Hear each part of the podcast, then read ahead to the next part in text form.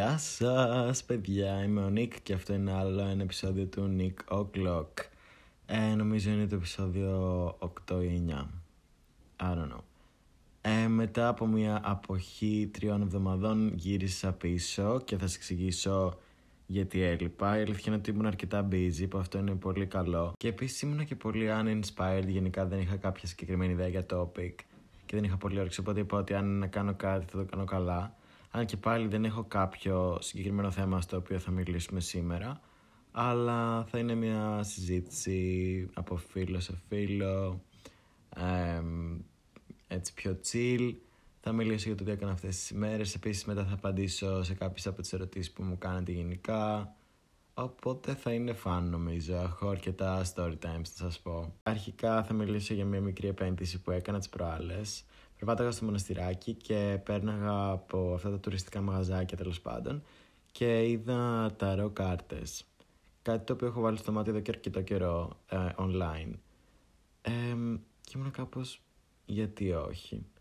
Και τις είχαν, ξέρω εγώ, 10 ευρώ που είναι το φθηνότερο που έχω βρει γενικά, παιδιά, να ξέρετε. Ε, και τις αγόρασα και τώρα απλά είμαι στο process του να μάθω να τις λέω σε κάποιον, να τις διαβάζω ε, κάτι το οποίο είναι πολύ interesting αλλά πολύ δύσκολο επίσης γιατί οι οδηγίες είναι στα Ιταλικά. Και εγώ δυστυχώς δεν ξέρω Ιταλικά οπότε δεν μπορώ και να τις μεταφράσω πολύ εύκολα οπότε απλά picture me να είμαι στο Google και να πατάω κάθε κάρτα ξεχωριστά το ονομασία της για να βρω τι σημαίνει. Ε, και κάτι που είναι πάρα πολύ ενδιαφέρον που έμαθα για τις κάρτες αυτές είναι ότι έχουν δύο ερμηνείες η κάθε μία και είναι ανάλογα με τον τρόπο που θα την κάνεις place στο άτομο που θα σου τις διαβάσει. Οπότε, αν τη βάλεις ανάποδα ή αν τη βάλεις πλάγια, έχει άλλο meaning από το να τη βάλεις κανονικά, που να κάνει face εσένα. Ε, οπότε, ναι, είμαι τώρα στο πρόσωπο του να μάθω και έχω μάθει απ' έξω Έχω γράψει δηλαδή στα notes μου για να τις μάθω απ' έξω. Γύρω στις 17 κάρτες έχω βρει, αλλά είναι σύνολο 75 και δεν ξέρω πώς θα τις βρω όλες. Και θα είναι πολύ fail αν δεν μάθω τι σημαίνει κάθε μία. Αλλά θα πειραματιστώ αυτό το Σαββατοκύριακο θα τις πω σε κάποια άτομα, τουλάχιστον από αυτές που έχω μάθει, για να δω αν το κάνω σωστά και αν θέλω να το συνεχίσω, γιατί... Καλά, μιλάω και θέλω να το κάνω επαγγελματικά. Απλά ναι, είναι φαν. Είναι φαν. Τι άλλο, ξανά έβαψα το μαλλί μου light brown. Μου λένε ότι φαίνεται πιο φυσικό τώρα από κοντά, οπότε αν με δείτε από κοντά να μου πείτε. Αυτό ήταν άλλη μια μικρή επένδυση. και τελείωσα επιτέλους, βασικά όχι επιτέλους γιατί δεν το έχω πολύ καιρό, το πρώτο μου φιλμ ε, στην κάμερα. δηλαδή έβγαλα και τις 36 φωτογραφίες και ανυπομονώ να πάω να τις κάνω develop και να τις εκτυπώσω σχεδόν όλες γιατί νομίζω πως θα μου αρέσουν όλες. Ε, γενικά είμαι πολύ inspired από ένα βιβλίο που είδα τελευταία ε, photobook βασικά που μου έδειξε μια φίλη μου η Νάσια βασικά ε, το οποίο λέγεται The Ballads of Sexual Dependency και είναι ένα photobook της Nan Golding και απεικονίζει ξέρω εγώ διάφορες φάσεις της ζωής της, αρκετό γυμνό, ε, φίλους της, απλά να βαϊμπάρουν ή το οτιδήποτε και γενικά απλά το να βλέπω φωτογραφίες μιας άκυρης γυναίκας και των φίλων της σε ένα photobook, δεν ξέρω, με συγκίνησε για κάποιο λόγο.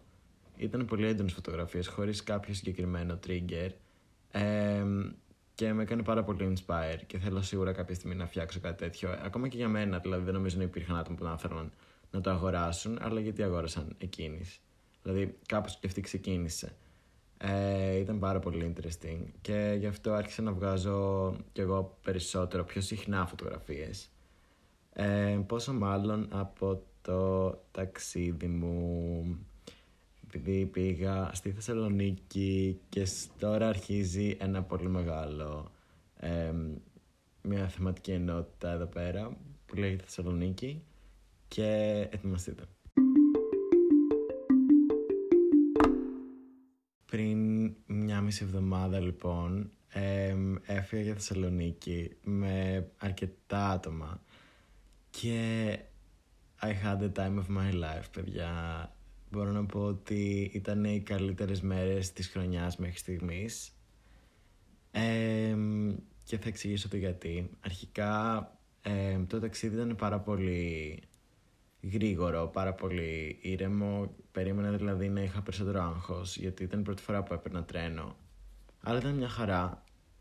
Ε, φτάσαμε λοιπόν στη Θεσσαλονίκη. Εγώ μπορώ να πω ότι ήμουν πάρα πολύ τυχερός γιατί η αγαπημένη μου φίλη που μέναμε μαζί της μένει πάρα πολύ κοντά στο κέντρο και ήμασταν κοντά στα πάντα Δηλαδή, κυριολεκτικά όλα ήταν 10 λεπτά μακριά. Το περισσότερο ήταν 20 λεπτά μακριά με τα πόδια. Δεν χρησιμοποιούσαμε πολύ λεωφορεία, γιατί ξέρω ότι η Θεσσαλονίκη είναι λίγο της υπομονής. Βασικά, όσο τα χρησιμοποιήσαμε, δεν είδα πολύ κόσμο. Γιατί περίμενα, είχα ακούσει γενικά πολύ κακά λόγια για τα λεωφορεία. Επειδή είναι νομίζω το μόνο μέσο. Αλλά δεν μπορώ να πω, ήταν πολύ κομπλέ. Και ήτανε, υπάρχουν αρκετά λεωφορεία και ήταν και στην ώρα τους. Οπότε είμαι impressed. Γενικά, όπως έχω αναφέρει και σε προηγούμενο podcast, ε, παίζουν τεράστιο ρόλο και τα άτομα με τα οποία συγκατοικείς και μπορώ να πω ότι συγκατοίκησα ε, όλη τη βδομάδα και τις πέντε μέρες βασικά ε, νομίζω με τα καλύτερα άτομα possible που θα μπορούσα να έχω συγκατοικήσει. Ε, είχαμε πάρα πολύ καλή συνεννόηση, είχε ο καθένας το πρόγραμμά του τύπου βγαίναμε προφανώς όλοι μαζί, απλά αν είχαμε κάτι διαφορετικό να κάνει ο καθένας μέσα στην ημέρα. Προφανώς δεν υπήρχε judgment ε, και το ρυθμίζαμε έτσι ώστε να είμαστε όλοι μαζί πιο μετά. Ε, γενικά πάρα πολύ καλή συνεννόηση. Χαίρομαι πάρα πολύ. Σας αγαπώ τόσο πολύ. Ε, ναι, τέλος πάντων. Και ήταν γενικά πάρα πολύ ωραία. Εγώ Θεσσαλονίκη είχα πάει άλλη μια φορά μόνο για μία μονοήμερη. Και είχα ανέβει το Λευκό Πύργο, κάτι που δεν έκανα αυτή τη φορά. Ε, πήγαμε στα κάστρα όμως, πήγαμε ε, σε διάφορα μαγαζιά να κάτσουμε, ήπια πολύ κρασί. Βασικά μόνο κρασί έπινα εκεί. Γενικά το έχω περιορίσει μόνο στο κρασί το αλκοόλ. Ε, και ήταν πραγματικά πάρα πολύ ωραία. Ε, έχω πάρα πολλά πράγματα να πω για το φαγητό και πιο συγκεκριμένα για την πίτσα της Θεσσαλονίκης. Παιδιά, κομμάτι, κομματάρα βασικά πίτσας, πάνω από 1,5 ευρώ. Δεν είναι δεν είχε. Δηλαδή όλες ήταν κάτω από 2 ευρώ. Κάτω από 2, κάτω από 1,5 ευρώ. Ε, συγκεκριμένα στην Αβαρίνου έβρισκες πίτσα με 1 ευρώ. Το κομμάτι του μεταξύ είναι ουσιαστικά μισή πίτσα έτσι, από ολόκληρη. Δηλαδή είναι τεράστιο. Και η ποιότητα ήταν πολύ κομπλέ, δηλαδή πραγματικά εμένα δεν με πείραξε. Και δεν ξέρω να έχει πειράξει κάποιον από την παρέα. Ε, πραγματικά είμαι πάρα πολύ impressed και σε αυτό το κομμάτι. Δηλαδή, παραγγείλαμε, σκεφτείτε από το ίδιο μαγαζί δύο φορές. Που εγώ ήμουν της λογικής ότι εντάξει, δεν έχει νόημα να πηγαίνουμε σε ίδια μαγαζιά εφόσον ήρθαμε για πέντε μέρες. Αλλά όσο ήμασταν σπίτι, πραγματικά μου κάπως αχ, να ξαναπάρουμε από εκεί. Επίσης, βρήκα και μαγαζί το οποίο που λέγε κοκτέιλ στο χέρι από 3 έως 3,5 ευρώ. Κάτι το οποίο επίσης ήταν σοκαριστικό. Ε, οπότε μπορώ να πω ότι στον τομέα του φαγητού και του ποτού είμαι πάρα πολύ ευχαριστημένος. Ε, κάτι το οποίο παίζει πάρα πολύ σημαντικό ρόλο σε ταξίδια. Ε, τι άλλο; Α, λοιπόν, story time. Αποφάσισα λοιπόν να πάρω και από ένα γνωστό μαγαζί το οποίο έχουμε παντού στην Ελλάδα ένα σάντουιτς. Ε, το πρώτο βράδυ που ήμασταν στη Θεσσαλονίκη. Γενικά εκεί πέρα τα μέτρα είναι πιο αυστηρά από της Αθήνας. Δηλαδή αν είσαι έξω μετά το όριο, το οποίο νομίζω πως ακόμα ισχύει, έρχεται η αστυνομία και σε διώχνει. Ε, οπότε εμείς καθόμασταν σε μια εκκλησία και είχαν πάει τα παιδιά να μου πάρουν ένα σάντουιτς γιατί πεινούσα. Μου το φέρνουν λοιπόν και εγώ το αφήνω στην άκρη, στη σακούλα, κλειστό, δεν το ανοίγω και λέω θα το φάω σε λίγο. Και έρχεται η αστυνομία. Οπότε εμείς σηκωνόμαστε και πάμε να φύγουμε. Ψηλό που πανικοβληθήκαμε και όλες, οπότε φύγαμε λίγο τρέχοντας. Και παίρνουμε τα πράγματά μας και φεύγουμε. Όμως ξεχνάμε τη σακούλα με το σάντουιτς. Και απλά γυρνάω ε, την πλάτη μου και λέω: Όχι, παιδιά, το σάντουιτς μου, oh my god, πρέπει να πάω να το πάρω. Ήθελα τόσο πολύ να δοκιμάσω, γιατί δεν είχα ξαναπάρει τέτοιο συνδυασμό υλικών. Και λοιπά και λοιπά. Big deal, I know. Και Αλλά ήταν, ήμασταν πολύ μακριά για να πάμε να το πάρουμε και έπρεπε να επιδείξουμε κάτι κάγκελο ουσιαστικά. Ε, οπότε λέμε, OK, μπορεί να περιμένουμε λίγο και να πάμε μετά. Παιδιά, γυρνάω την πλάτη μου και βλέπω ένα τυπά απλά να μπαίνει μέσα casually, να ανοίγει τη σακούλα, να κοιτάει το σάντουιτς, να το παίρνει και να αρχίσει να το τρώει και φεύγει. Heartbroken. Heartbroken. Ε, μακάρι αυτό το άτομο να ήταν άστεγος, τουλάχιστον. Αλλιώς πραγματικά μου χρειάζεται ένα σάντουιτς. Γενικά μπορώ να πω ότι γνώρισα αρκετά άτομα, πολύ καλά άτομα τα οποία συμπάθησα πάρα πολύ και χαίρομαι πολύ ε, που τα γνώρισα. Επίσης συνάντησα internet friends που ήταν πάρα πολύ exciting. Όλα, όλα παιδιά πραγματικά, δηλαδή όλα ήταν τέλεια. Ε, δεν θα σκάσω ποτέ για Θεσσαλονίκη πραγματικά, θα μιλάω γι' αυτό τουλάχιστον για όλη την υπόλοιπη χρονιά και το πόσο τέλεια πέρασα.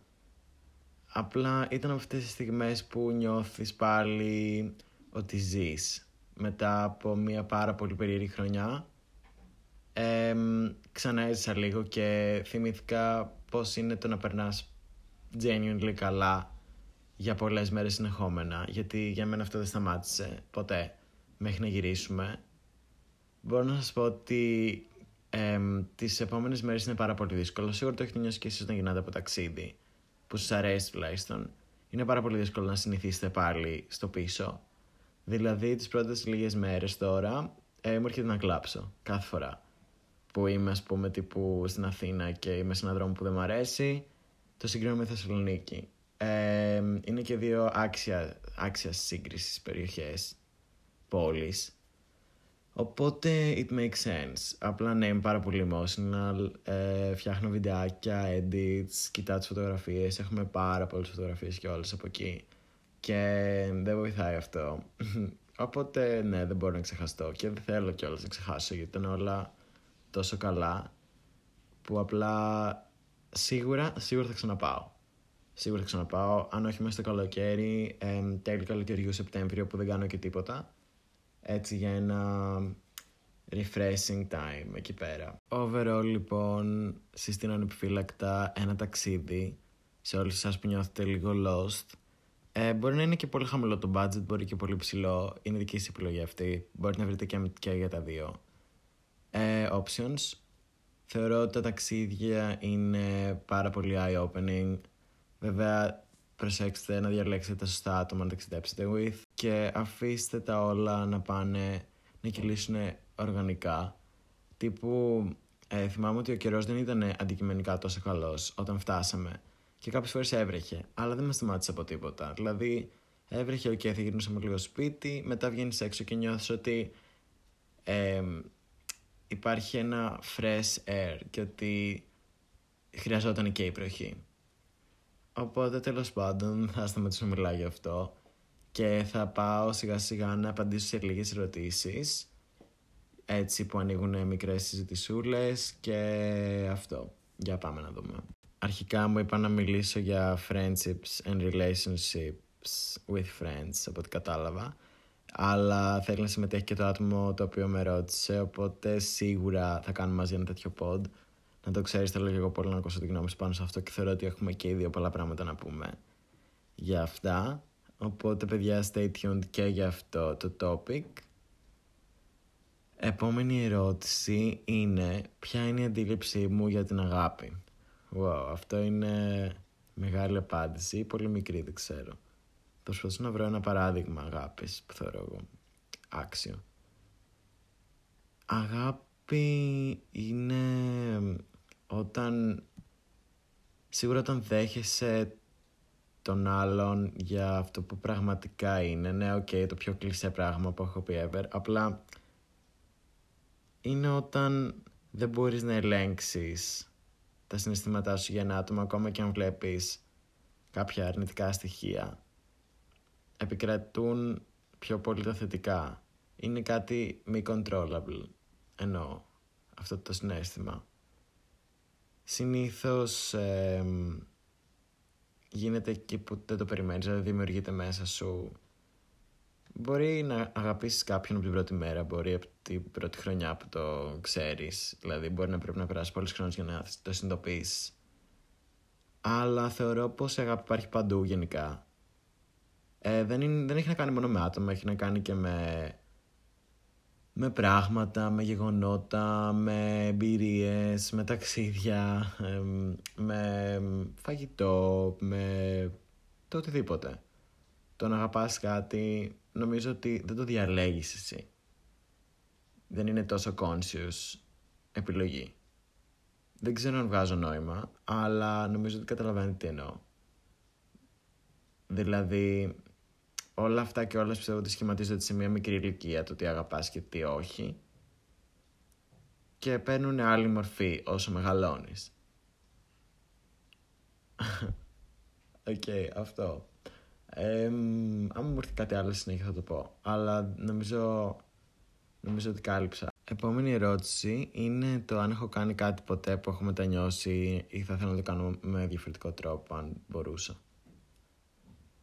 Ε, γενικά δεν μπορώ να πω ότι είμαι άτομο που μετανιώνει ποτέ κάτι. Θεωρώ ότι όλα γίνονται πολύ φυσικά και ότι κάθε εξέλιξη φέρνει την άλλη και όλα τα actions μου έρχονται αυτόματα και λογικά αν και δεν θέλω να πω ότι, ότι δεν κάνω ποτέ λάθη, ok. Αλλά δεν μπορώ να σκεφτώ κάτι τόσο συγκεκριμένο που να θέλω τώρα να αλλάξω ή να μπορούσα να είχα αλλάξει στο παρελθόν. Δηλαδή θεωρώ ότι είμαι ok αυτή τη στιγμή και ότι όλα γίνονται για κάποιο λόγο, οπότε δεν μπορώ να σκεφτώ κάτι συγκεκριμένο. Θα ήθελα εδώ να ήμουν πιο σκληρός σαν άνθρωπος, κάτι το οποίο I'm working on it αυτή τη στιγμή. Αλλά κατά τα άλλα δεν μπορώ να σκεφτώ ένα πράγμα το οποίο θα άλλαζα από το παρελθόν επειδή έχω κάνει εγώ λάθος. Μπορεί να ακούγομαι πάρα πολύ σίγουρος για αυτά που λέω. Δεν λέω ότι δεν έχω κάνει ποτέ λάθος, απλά λέω ότι δεν επήγει κάτι αυτή τη στιγμή ή δεν θεωρώ εγώ ότι έχω κάνει κάτι τόσο τραγικό που να πρέπει να επανορθώσω ή να είχα επανορθώσει τότε. Disclaimer.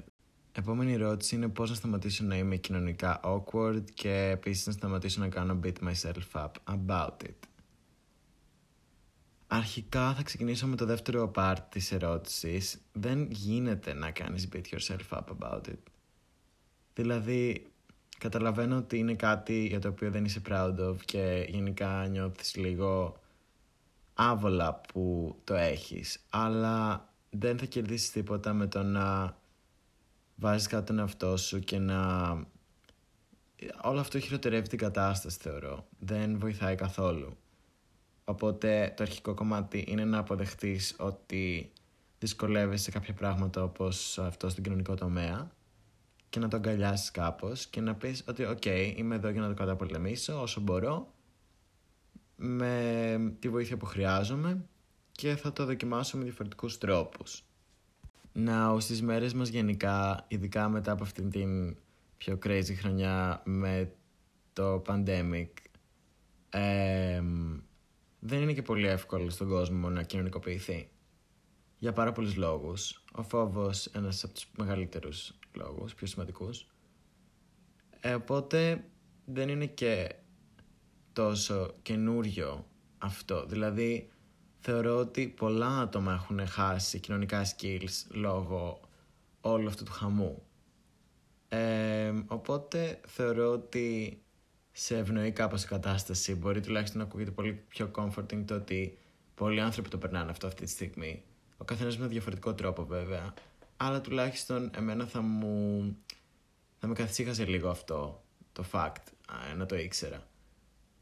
Ε, συστήνω σίγουρα θέραπη αν δεν είσαι ήδη σε θέραπη. Γενικά δηλαδή βοηθάει πάρα πολύ. Επίσης ένας άλλος τρόπος πιστεύω ότι θα ήταν ε, ίσως να μιλήσεις σε κάποιο πολύ κοντινό σου άτομο.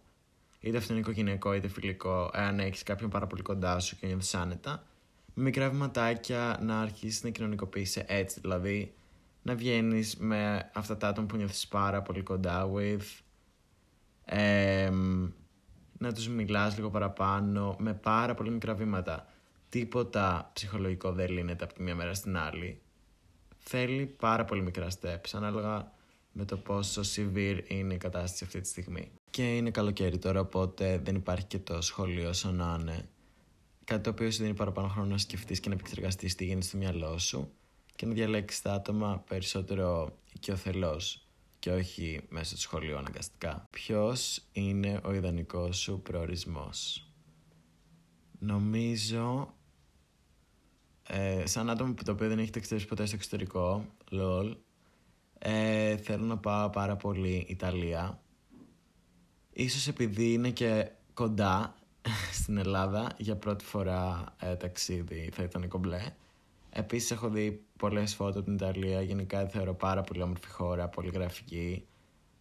Πάρα πολύ όμορφη χώρα βασικά. Και θα ήθελα σίγουρα να την επισκεφτώ. Οπότε ναι, θα πω Ιταλία. Σίγουρα Αγγλία, γιατί μένουν πολύ φίλοι μου εκεί και είναι κάτι το οποίο θα γίνει σύντομα. Αλλά πιο πολύ Ιταλία, δηλαδή αν μπορούσα να επιλέξω πού θα σπούδαζαν οι φίλοι μου για να είχα και ένα σπίτι εκεί να πάω να μείνω, θα ήταν Ιταλία. Και θα απαντήσω και σε άλλη μια ερώτηση. Ε, μου λέει εδώ solve the toilet problem. Δεν ξέρω τι είναι το toilet problem, οπότε πάω να το γκουγκλάρω real quick και επιστρέφω.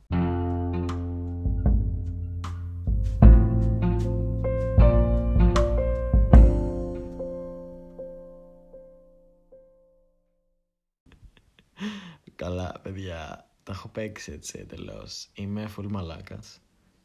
Ε, το παιδί μου έχει γράψει The Trolley Problem. Και εγώ απλά ψάχνω σαν χαζό The Toilet Problem. Το Trolley Problem ουσιαστικά αναφέρεται σε ένα τρόλι το οποίο κατευθύνεται προς πέντε workers οι οποίοι ε, δουλεύουν εκεί και θα τους σκοτώσει. Αλλά υπάρχει επιλογή ένας τυπάς να σκοτωθεί για να τους σώσει. Δηλαδή, αν θα σκότωνα έναν για να σώσω πολλούς, αυτό είναι το δίλημα. Από ό,τι κατάλαβα.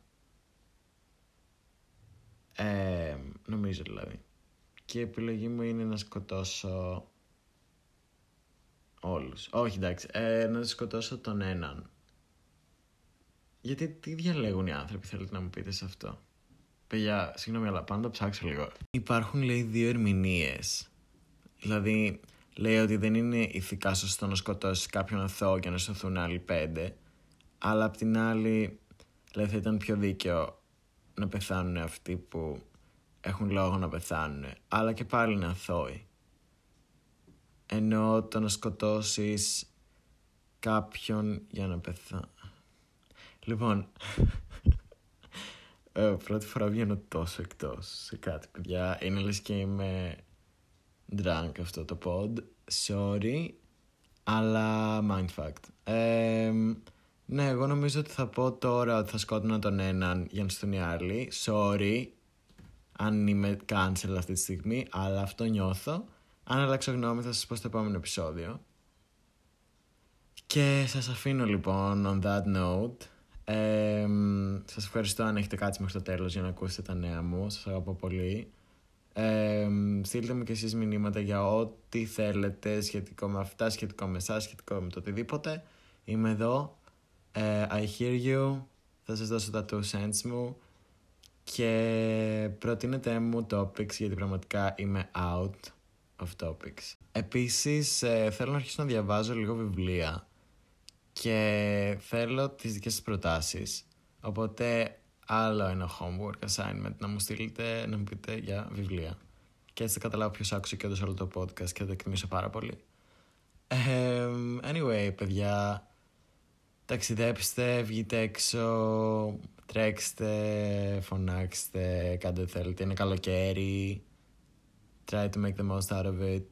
Το χρειαζόμαστε όλοι. Το αξίζουμε όλοι. Και πρέπει να το αξιοποιήσουμε με τους καλύτερους τρόπους possible. Σας αγαπώ πολύ. Φιλιά.